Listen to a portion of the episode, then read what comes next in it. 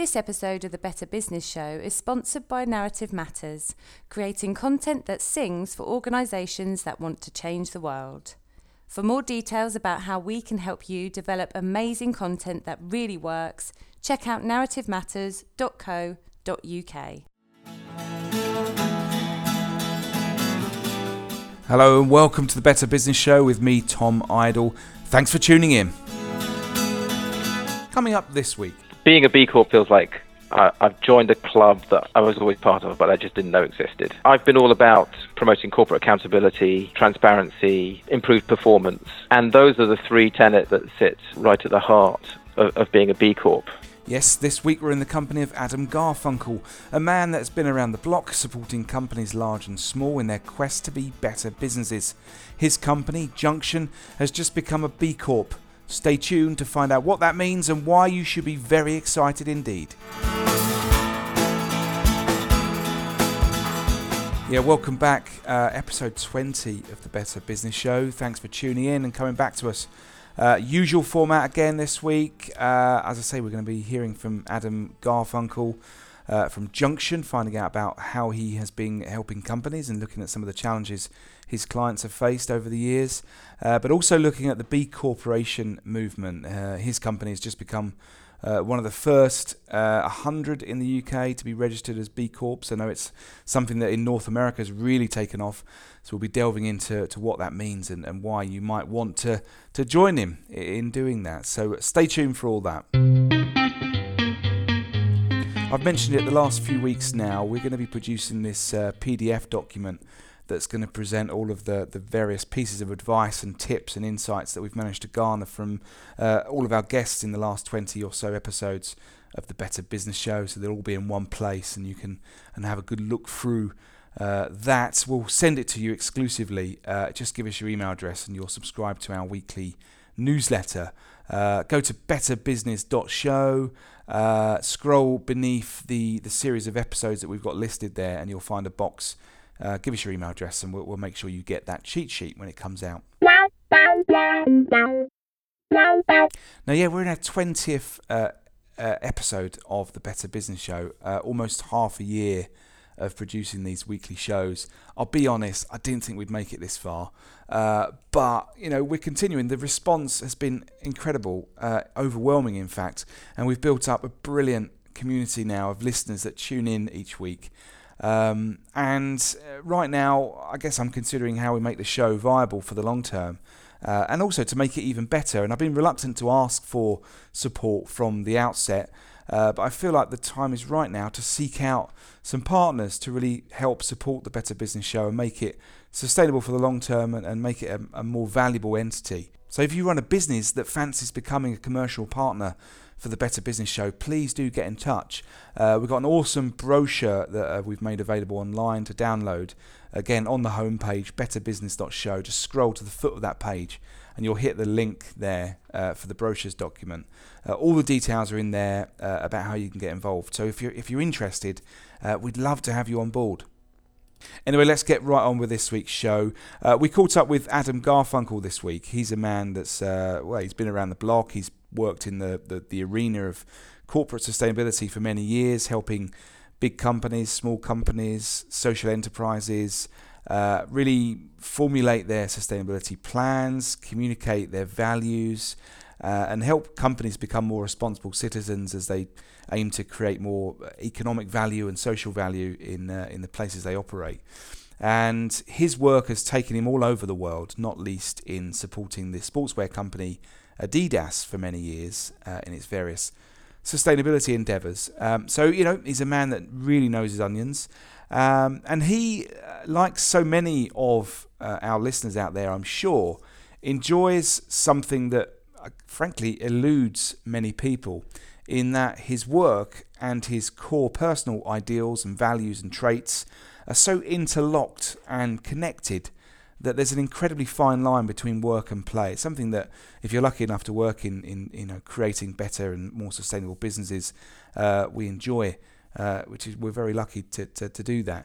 So as you can imagine, he was delighted for his company, uh, which is called Junxion, uh, to become one of the UK's first B Corp registered companies. uh, a chance to really practice what he's been preaching all these years to various companies that he's worked with. That companies basically should exist to create value for people and planet, not just shareholders. Uh, and yes, the word purpose is the most overused word in sustainability circles right now. I get that. Uh, but it's a theme that we will keep coming back to on this show, no doubt.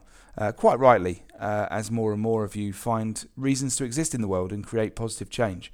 Uh, after all, that's what it's all about, isn't it? Uh, anyway, here's Adam. So, Adam, thanks for joining us here on uh, the Better Business Show. slight departure for us this week. We normally meet a founder of a startup or a specific company, and then we usually get that person to introduce the company by give us, giving us a kind of short elevator pitch. Uh, perhaps you could do the same and, and kind of sell yourself to us, Adam. I'm now the uh, MD of the London office of Junxion Strategy. That's Junxion with an X. Um, and we are a small consultancy that likes to think of ourselves as building the brands that change the world. So we we support the development and growth of responsible leaders and sustainable brands, working across uh, all the sectors social, business, public. Um, we're fairly agnostic about that. And that means we work with social uh, entrepreneurs, we work with intrapreneurs, change agents within uh, traditional businesses and their teams to enhance their enterprises' social, environmental, uh, and financial performance. Roll back even further. I mean, you started out yeah. as a as a as a campaigner, didn't you, for Friends of the Earth? Is I, that right? Th- that's right. Um, in the UK, uh, I started out as a campaigner for Friends of the Earth in 1991, um, and prior to that, roll back a couple another couple of years, I, I'd spent two years living in in Vancouver, Canada, and uh, had been a door-to-door canvasser for first for Greenpeace where uh, Greenpeace was founded in Vancouver, of course, um, first for Greenpeace and then for a local wilderness preservation group called the Western Canada Wilderness Committee. I think I knocked on pretty much every door in the city twice, raising I don't know close to hundred thousand dollars. I think. So, uh, what, um, what, what took you to Canada? Was it was it the job itself, or is that where you grew up, or? No, I didn't grow up there. A woman took me to Canada, Tom. As I so often do. Uh, and what, what sort of sparked that initial interest in, in kind of cause-related issues? Like, what, what was it that, that made you get into this in the in the first place? I can remember vividly watching the news in the mid '80s and seeing Greenpeace um, activists unfurl banners spelling "S-T-O-P" stop acid rain across uh, four smokestacks. I think I'm right in saying in four different northern European countries. Right. Um, and I remember thinking, a, how cool is that, and b, damn right. And uh, and I think when I started working with Greenpeace, that was when I realised I can actually I can vividly remember I turned to uh, a, a colleague, a fellow canvasser, and I just said, "Wow, there's so much to do." After I'd been working for a couple of months talking about pulp and paper mills and right. dioxin and stuff. And uh, I guess it sort of yes, it's become my uh, my life's work, I suppose, my career at least. And do you find yourself saying the same thing now? I mean, this is the thing. There's an element of frustration, isn't there? I mean, I've been writing and talking about this stuff for, for, for you know many years as, as well, and you meet so many great companies as we have done on the Better Business Show over the last few weeks, and, and you think, well, you know, why are things not changing within big business? Why are businesses still behaving so badly? Why are investors still not happy and still not interested in this stuff? Why are you know consumers still not really caring about this stuff? I mean, do you share that frustration? And does it totally? Does it what I mean? Does it? How do you sort of stay positive? Uh, well, staying positive, I think, is uh, you look you look for the the small wins and you and you take them and you and you celebrate them, right? You've got to you've got to enjoy the success when it comes, and there and there have been successes. So, I mean, if I think back to my campaigning days at, at Friends of the Earth, I was working there in the sort of rump years of the of 18 years of, of Tory government between.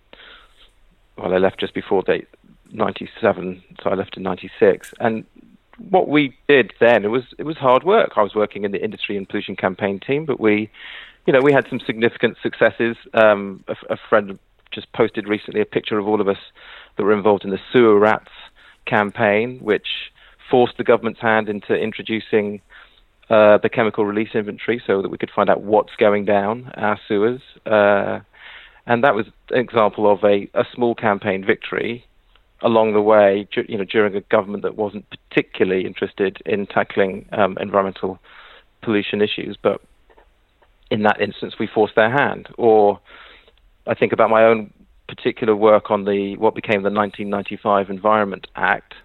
So I had the responsibility and, and privilege to be representing Friends of the Earth and lobbying on the f- freedom of information provisions within that piece of legislation, writing briefings for Joan Ruddock, the opposition spokesperson, uh, who, to read into Hansard and to lobby for change at committee stage, to mm.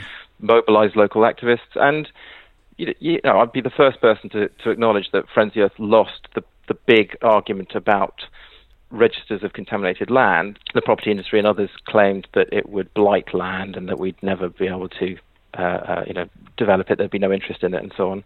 But we did, oh, through that process, gain better access to information provisions within the Environment Act. So small wins. Yeah, so, yeah. you know, I think I think business has moved on a long way since those days. Since I was naming and shaming them at Friends of the Earth, not far enough by any means. No, no, but, no. But, but there have definitely been developments over the 20 or 30 years I've been working in this. Yeah, and, and still more to do. Uh, what sort of clients are you working with right now? I'm presumably they're kind of on the more progressive, enlightened end of the spectrum, are they? Who, who, what types of companies are you working with? The interesting thing that we have in at Junxion is that we work across the uh, social uh, from social enterprises, right, small social enterprises, largely out of our Vancouver office, um, to bigger companies, largely out of the London office. So we, we have a range of clients. The ones that I'm particularly engaged with, um, I think, uh, to mention a couple would be uh, Nordea Bank, uh, which is not very well known in the UK, which is Scandinavia's largest bank with over 10 million customers. And I've been working with them on articulating their sustainability strategy in a more compelling way, helping them work through that process. They've been uh, really run with that uh, and started to genuinely integrate sustainability thinking across their business, not just in their kind of investment decisions uh, area, but across their business, uh, making you know boldly recognizing that they need, they need to tackle climate change. Um, they've said that they will be looking to you know divest uh, largely um, from companies that have that use coal and oil as as the principal um, profit driving uh, uh, material in their in their business. So it, it's great working with those businesses, helping them to articulate their strategy, to report in a more engaging way, uh, and really to to drive that change across the businesses that have such a such a footprint. Yeah, and I, I was going to ask you because I mean, obviously we we don't always have the uh, the the the, uh, the, the benefit of choosing our clients, but who who would be an ideal client for, for you guys? Like you know, who do you want to work with? At what at what point on the journey are they traditionally? It's interesting you asked that. I we think about this ourselves, of course, when we're thinking about um, which clients we want to, as it were, pursue. And I, I suppose the we look at corporate responsibility as having a number of, of, of, levels to it. You know, if you go right back, there are some companies who aren't thinking about it at all. Uh, and there are some companies who perhaps have only tackled CSR or sustainability in a very rudimentary way, perhaps starting to think about their philanthropic activities and starting to think about whether those should be a bit more aligned with their core business activity. So those, I think once they've got to that stage, I think there's a really interesting opportunity to help companies do uh, do more, think more strategically about their their impact, um, and and to develop. So uh, I think that you know literally hundreds of companies we could choose from who are who are at that level. Mm. Um, but but of course on a sort of impact scale, I mean it'd be great to work with household name brands like I don't know the John Lewis Partnership or someone like that. Mm. Those kind of companies that I think are in everyone's day to day lives or week to week lives at least yeah. um, and, and to really help them uh, position themselves and to uh, as as leaders in this area and take that leadership through to encouraging different consumer behaviours. But but looking at that, that that the sort of bulkier group of companies that you might want to work with, the you know the hundreds of companies you, you describe, I mean, what are the kind of common problems that you, you might help them overcome? Like what what is it they're kind of grappling with? Why would they need help? The conversations generally revolve around engaging employees internally and engaging the senior management team to the degree that there will then be some investment in in this program of work. Uh, lots of companies, even companies of you know a middling size, or a few hundred people, um, might invest very very little in this area, other than some community-based uh, initiatives, or maybe uh, you know a day a year for for volunteering or something. And the questions that we get asked are around how can we do this more strategically? How can we link this to um, what we're all about as a business?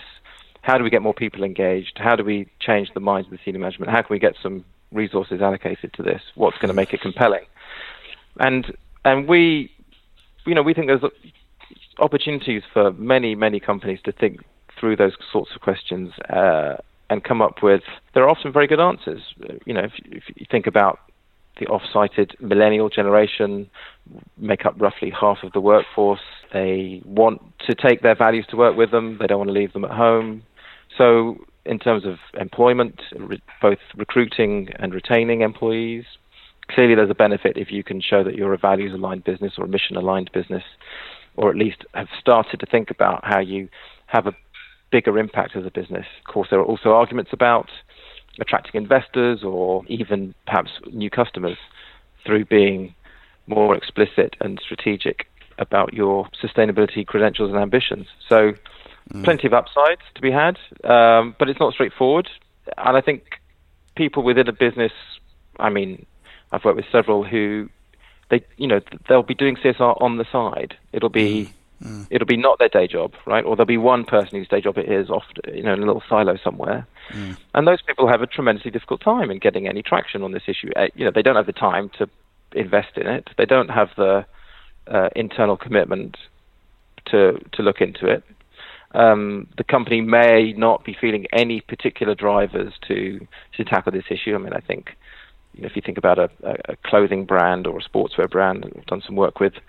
Of, of course, there is there's been drivers to tackle some issues, but for many many say professional services businesses, it may not be so obvious what that is.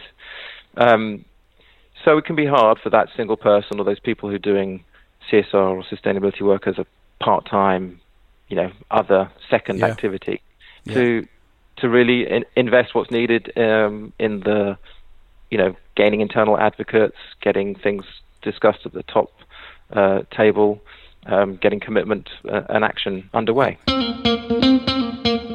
Yeah, uh, you mentioned sportswear. I know you've done uh, previous work with, with Adidas and a number of other yeah sportswear apparel uh, companies. I mean, it's an industry that's faced a whole storm of, of different challenges in recent years. You know, raw material sourcing, worker conditions in factories. I mean, it's hugely challenging sector, but also fascinating. I mean, it must be must be great to be doing some work uh, in that field. Absolutely, I've really enjoyed the the years I've worked with Adidas. They they've been um, really really hard working and diligent in this area. Um, I mean, people often are surprised to hear they have a team of about 65 who work on social and environmental affairs full time. Uh, wow. Uh, it's something, yeah, it's something they take very seriously, and they they produce, you know, lots of guidance for their uh, suppliers. I mean, they have, you know, knocking for around about a thousand different suppliers. So, I mean, there's plenty of, you know, it's a big, big company, of course, and mm. um, they. So it's not just about policing. It's not just about you know, giving suppliers a hard time. It's also about building capacity, uh, training um, suppliers so they can understand what, let's say, Adidas Group's ambitions are, what they, what standards they're expecting their suppliers to meet, um, and then how to meet them, what they need to do to to comply.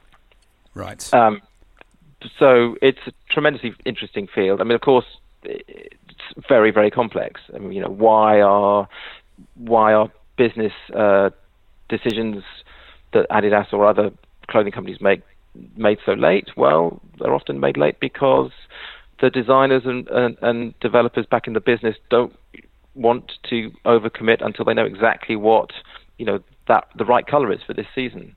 yeah. and exactly how many of, of each item the, their different retail customers want. And so they don't want to get that wrong because they'll probably have a deal in place with that retailer. They have to take that those items back if they're not sold. Mm. So that means very, very late decisions are made, which means it can put a lot of pressure on the manufacturing partners to deliver, which can mean you end up running into issues of, of um, excessive overtime uh, or of uh, wastage. So, you know, the system that those businesses work within makes the industry uh, and its impacts, you know, pretty thorny uh, yeah. problems to solve, but super interesting. And uh, yeah, it's, it's fascinating, as you say. And are, are we seeing that system starting to change? I mean, how you know how far away is Adidas from where it wants to be? Would you say right now? Well, I. I didn't work on this on this project, but they have just issued uh, uh, their last report and, and included in it uh, a new sustainability strategy, which uh, they say is very closely linked to their overall business strategy. So every five years, they have a, a new sort of five-year roadmap, and there's sustainability ambitions that are woven right into that 2015-2020 business strategy, as they should be, of course. And um, that's great that they've been able to do that uh, uh, now. I think Adidas Group would be the first to say that they have made good progress, but there's plenty more to do. Yeah. Um, they're not arrogant about this at all. Um, they, but you know, they are starting to do some interesting things. There's there's that partnership with Parley for the Oceans that they announced last year. Yeah. Uh, right, where they're taking ocean waste and turning that into um, new product. So there are some very interesting uh, developments are happening in, across that sector, and of course, there's across the whole sector. There's there's initiatives such as the Sustainable Apparel Coalition, which is looking hard at raw material sustainability, at um, chemical use, again, also the zero discharge of hazardous chemicals initiative um, that's looking to basically eliminate those from the industry by 2020. There are some sector wide initiatives in these industries that are starting to have some real impact, make some real change for the better, and, and rightly so. And I think that if anything, companies have been slow slow to get there, but they're definitely underway um, and starting to get some real traction. And I think it's super interesting how those collaborations are, you know, promising some real change, tackling some of those system-wide uh, uh, problems that I was referencing earlier.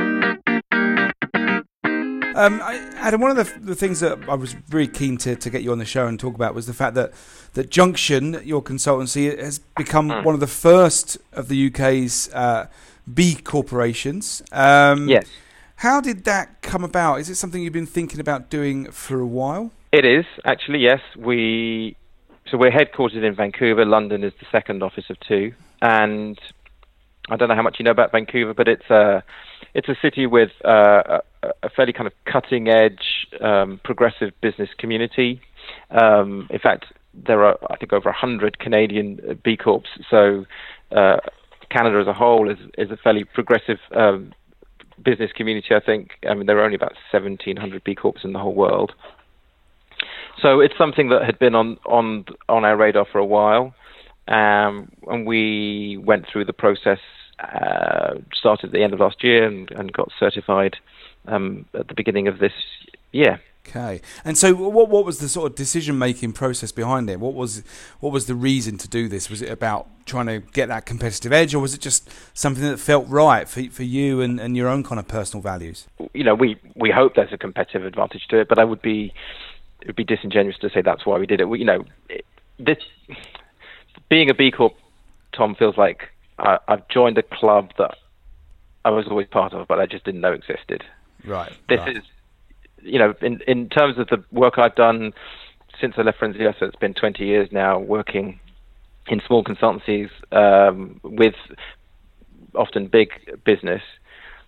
I've been all about uh, promoting corporate accountability, transparency, improved performance, and those are the three tenets um, that sit uh, right at the heart of, of being a B Corp. Yeah. So you have to you have to change your articles of association right. to say that you will consider all stakeholders, not just the shareholders, in your business decision making. So it enshrines a much more inclusive form of business or form of capitalism into the into the very legal uh, documents that drive your business. Yep. Uh, you have to meet the performance uh, standard, so you have to score 80 out of 200 on the B impact assessment, which is doesn't sound that difficult, but is actually pretty tough. I think the median score is 55 of the companies that have have taken the impact measurement test, and you then have to disclose that. So you have to uh, put your report up on the B Corporation website. You have to have um, any relevant uh, disclosures uh, alongside that. So if you've had a, I don't know, a, a labour rights issue in your factory or something, I mean that wouldn't pertain to us, but you'd sure. have to you'd have to mention that. You'd have to say what the issue was and how you resolved it, and so on. So um, accountability, performance, and transparency about that performance are the uh, founding tenets both of uh, what's needed to be a B Corp and of the the messages that I've been giving businesses for 20 years, and I think uh, yeah. more businesses should be should be adhering to. I've been promoting a, I suppose, a more inclusive f- form of business the whole time I've been working with businesses, uh, more accountability to stakeholders and so on. Mm. So yes, being, being, a B Corp is is uh, I guess it embodies my sense of uh, the potential for business to be a force for good in the world, yeah. and and in fact the the need for it to be a force for good in the world. I mean, it, it, it I come from the NGO community. I value highly the work that um, NGOs do, but businesses, as we all know, are an enormous part of the global economy, the vast majority of it, and we're not going to reach some you know, healthier planet without engaging with the business community and encouraging more of them to become a force for good in the world. Yeah, so I'm, yeah, yeah.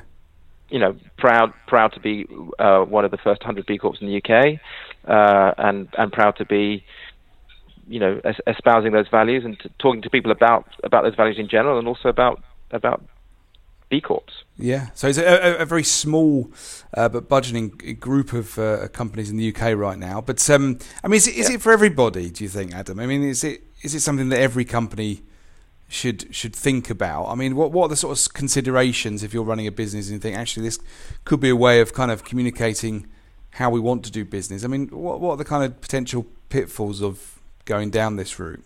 Well, I don't know that I describe them as, as pitfalls. I, I mean, I think you know some companies might see see it as a drawback that you need to report on your performance. I I just think that's yes, that's uh, it's a burden, but it doesn't have to be an excessive burden. And I think it's also the right thing to do, given that the power that companies have. They ought to be transparent. Uh, they ought to be reporting their social and environmental impact, and they ought to be aiming to have a net positive impact uh, mm. in the world. And and so anything that drives businesses forward to do that, I think, has got to be a good thing. I, I'm sure some businesses would consider the the need to report to be a burden. Uh, the legal accountability test is an interesting one. I mean, again, I think that's vital to the nature of, of being a B Corp, that it's right in there at the heart of of our articles of association. And I know that there have been some companies who have approached uh, B Lab, which is the charity that sits behind and, and administers um, the B Corporation movement. They've been approached by companies that have said, uh, look, we'll give you a ton of money and we'd love to be a B Corp, we'd love to be part of your community, we'd be, you know, we'd be a really valuable member of your community, but could you just, could we just not do that legal change thing? Because we don't want to do that? And it's like, yeah, yeah no. I mean, it, it, that no, that that's absolutely part of it, and and uh, so I, I guess companies that are um, publicly listed will probably face a challenge as to how to become a B Corp. Yeah, um. But on the other hand, uh, it, has been publicised that, that Unilever and who of course are the parent company of Ben and Jerry's, which is one of the you know f- uh, early adopters of the B Corp uh, standard. Uh, they are you know looking into what B Corporation uh, status could maybe mean for them. How would they do it, or at least how can they learn from um, what B corporations stand for. So, you know, if Unilever can can look into this, then any company can look into it, um, and I, I'd certainly encourage them to do so. For me, I see upsides. I, you know, I genuinely do. I, Yeah. I think if you can if you can wear a, a badge that says you know that just that doesn't just say you're you know you've got some fair trade product lines, but your whole business is a net positive business, or at least it's aiming to be a net positive business. Um, I I can't really see many drawbacks to that. I mean, you must attract more uh, interesting recruits. You everyone knows that being able to articulate your social purpose uh, gives you some an advantage in the world. That you know the word purpose is being perhaps the most overused word of 20, 2016. Um, but uh, you know, to, to to run the risk of uh, contributing to that, you know, it is vital that you know what your purpose is as a business, and I think being able to articulate it in terms of of a benefit for people and the planet, as well as you know the profits that the shareholders will take out of the business, must be a good thing. Yeah. Um, and uh, you know, perhaps tr- attracting investment. Uh, I mean, you know, all sorts of upsides. And so, yes, I, I can see it being difficult for some companies, but I can't see the, as it were, the net uh, balance of, of positives and negatives really coming down on the negative side. Before we let you go, I mean, is there one company, if you could point to one company that our listeners should seek out for inspiration? Someone that you think, you know, a company that you think is really doing some great stuff. Perhaps one that we've probably not really talked about on the show or is being talked about widely. Is there is there an example you could give us? Well, I, I, I've got to say, I'm, I've been impressed by IKEA over the last 12 months. I think they're doing some interesting stuff, and Okay. for their for their head of sustainability to say, you know, we've reached peak stuff as he did at the beginning of uh, this year. Uh, you know, here in the developed world and the Western world, we don't need more stuff. We've got enough stuff. We've got to work out how we make do with less stuff. Um, as a home furnishings business, for the for their head of sustainability, one imagines with the you know approval of his of his senior management to be saying that and to be putting that into the into the public domain as a as a topic for discussion. I think that's bold uh, and and right and demonstrates real leadership. Um, I mean, they're putting a ton of money into renewable energy. Uh, uh, you know, 20 billion euros, I think it is, by 2020. Um, you know, getting all their sites to be um, running off renewable energy, which they think just makes them a more resilient business. I mean, you know, they're they're doing some interesting interesting stuff, and and again, they're taking that right through to what their customers are doing, and that's I think the particularly interesting end of of where they're going. So they're, helping their customers think about living more sustainable lifestyles in the home. Yeah. So if they can if they can crack that um, in any meaningful way, they'll have done all of us a service, won't they? So uh, I think they're they're really one to admire at the moment. I'm, I'm I've been very impressed with them. I think listen that their ownership structure means that the way that they um, pay taxes is probably uh, open to challenge, but uh, that's I think there's still plenty plenty to admire about what they're doing. Brilliant, Adam. It's been an absolute pleasure. Thanks for uh, sharing all your insights and advice and and all the the, the, the insight into becoming a, a B corporation. Uh, fascinating stuff. So we wish you all the best for everything, and uh, thanks for joining us. Thank you, Tom. It's been a pleasure.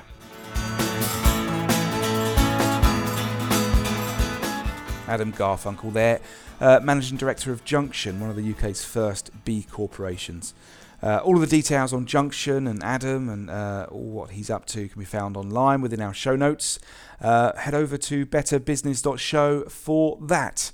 Right, okay, it's time for a brief update on the news from across the world of sustainable business. Let's find out who's doing what and why with Vikki Knowles. Welcome back, Vix. Thanks for joining us once again here on the Better Business Show. How are you doing? I'm good. It's always good to be here, Tom. Good, good. Glad to hear it. Um, what you got for us? Uh, so, some really cool stories this week. Uh, first up, what if I told you that there was a vodka made from San Francisco's fog? Well, a distillery called Hangar One is doing just that. Um, so, they were wanting to make something that champions both sustainability and local production, so they decided to collect water from fog. So, how do you do that, you may ask? They teamed up with non-profit FogQuest, who set them up with fog catchers in four spots around the Bay Area, described in this article on Time as sheets of mesh that get waterlogged as the fog floats through them, sending drops down into a trough. and then it's run through a carbon filtration to get rid of things like leaves that end up in the mix.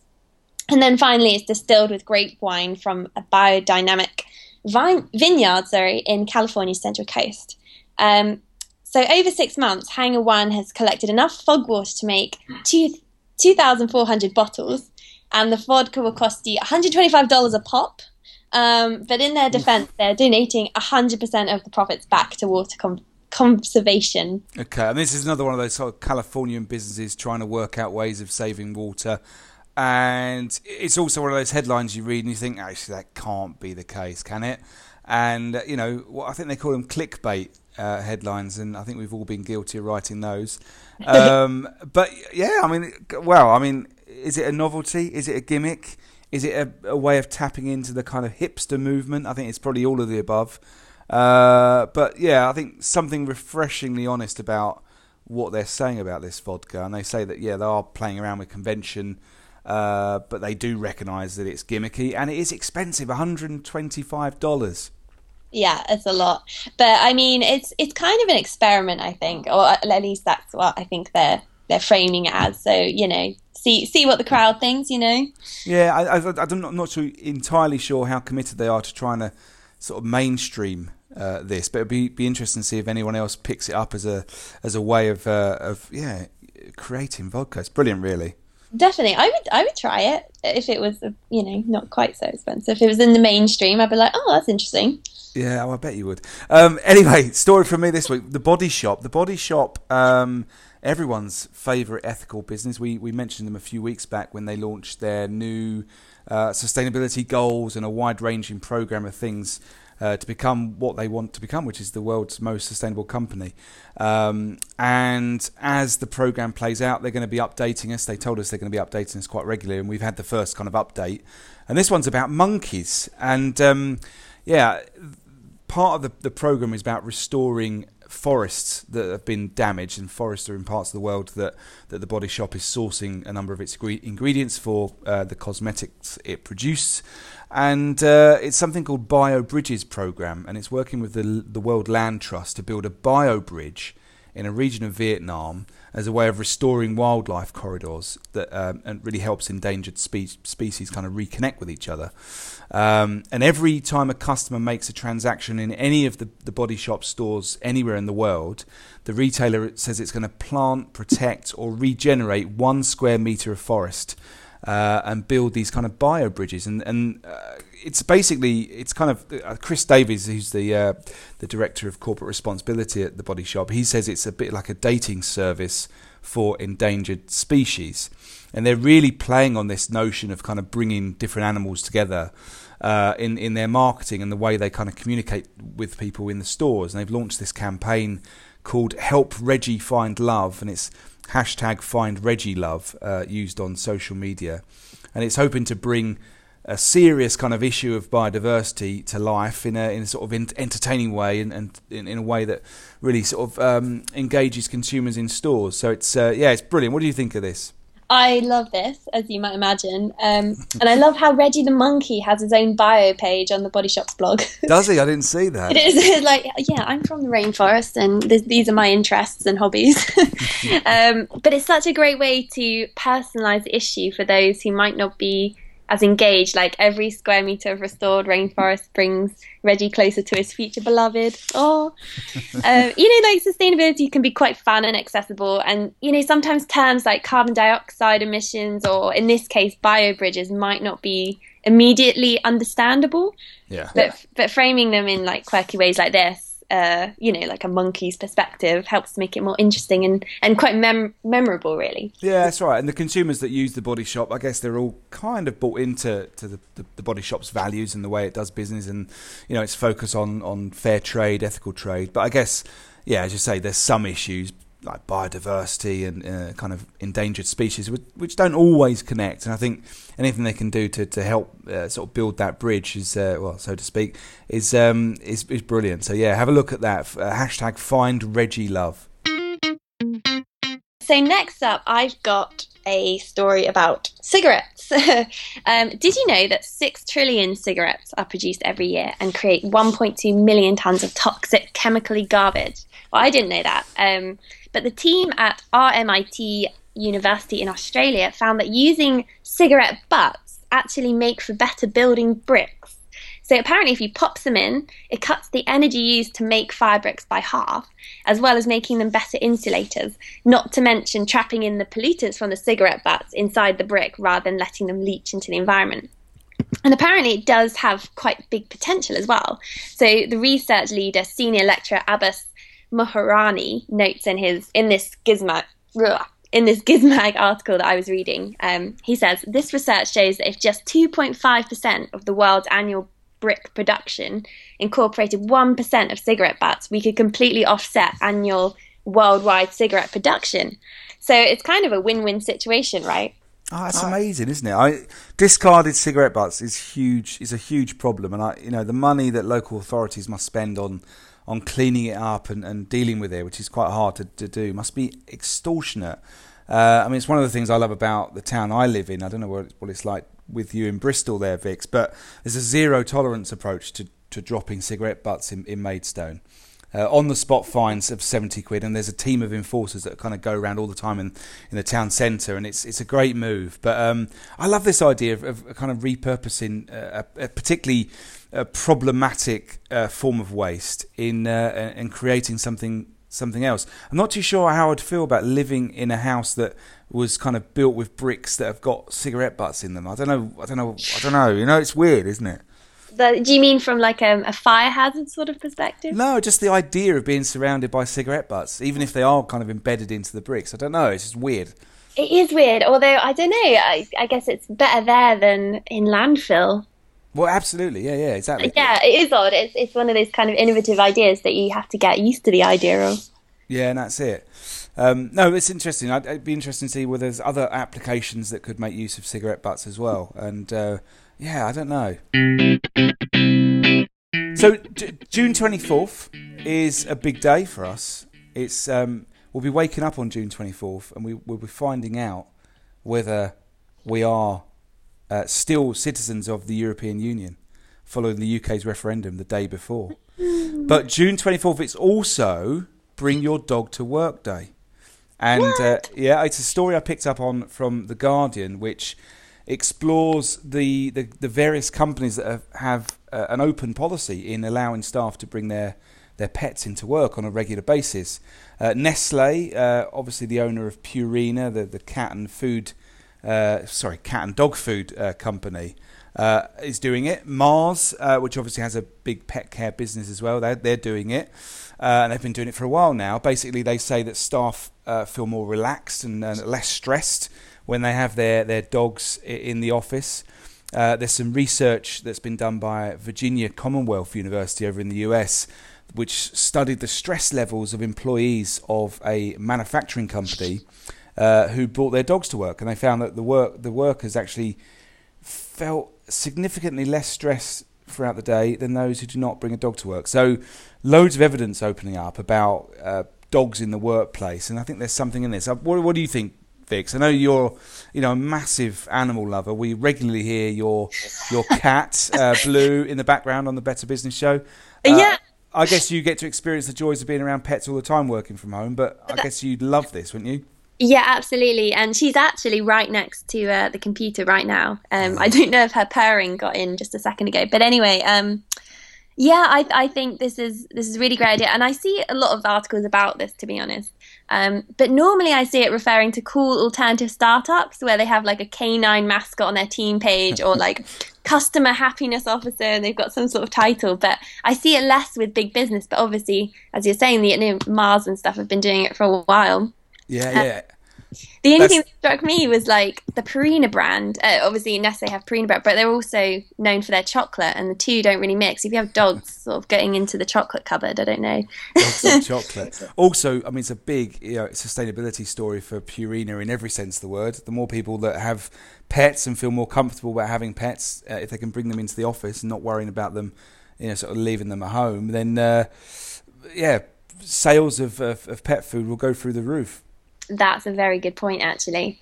Um, I remember at two degrees there was an office dog. There was Bertie, their little. Yeah, yeah I do remember that. Yeah. that was nice. That was nice. But of course, um, you know, everyone spoke to the dog when they walked past, but they were like, "Oh yeah, hi" to the to the owner. Yeah, so I didn't see you there, so I don't know. they didn't really go into that how that feels for the for the pet owner, but um, I'm sure you'll put it in the show notes. It's a really good article actually for your listeners to read. It is, isn't it? Good. All right, Vix. Well, thank you for joining us, and uh, thanks for all your updates. Um, anything planned for the week ahead? Um, so I'm working today. You know, I d- I don't get my, uh, I, I don't think of bank holidays as anything special anymore, being self employed. I'll be keeping up with the blog if anyone's uh, missed the episode where I mentioned it. It's sustygirl.co. Young, young women who are into sustainability, people and planet, that kind of thing. Um, and yeah, I'm uh, looking at a house today. Sorry, not a house, a flat. I'm, I'm, looking to rent somewhere new, so could be some interesting changes on the horizon. Oh, you still uh, you're staying in Bristol? Yeah, still in Bristol, um, but we're looking to go somewhere not so near the main road, somewhere a bit nicer. So, um, but not set in stone yet. We're just gonna have a look, okay. which would be nice. But um, I actually want to do a little shout out to your your listeners. Um, I'm curious as to what you guys think of this uh, this segment. Do you like it? I mean, if you've got this far and you can hear me speaking about this, hopefully you do. But I'd love to hear your comments and uh, even improvements. Um, so you should tweet us at Tom Idle, at underscore Vikki Knowles, V I K K I Knowles like Beyonce Knowles. Don't forget the underscore at the beginning, and and tell us. You can you can be honest. Yeah, it's a good point actually, Vix. Okay, yeah. Obviously, don't don't be too honest. Um, but don't be no. too honest. yeah, but also, yeah. Uh, second, the uh, the Susty Girl blog, very very much uh, recommended to our listeners. So do check that out. But uh, we'll have a good week. Uh, good luck with the house hunting, and uh, we'll see you again next week. Thank you. Hope you have a good week as well. That's it for another week. Thanks for tuning in. Uh, please don't forget, in the meantime, to subscribe via iTunes or SoundCloud, and please help us spread the word about the Better Business Show via social media.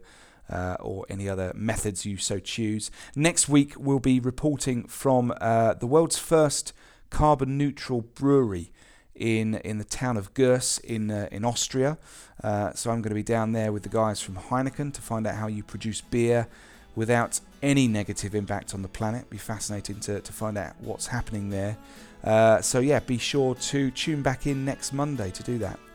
Uh, until then, goodbye.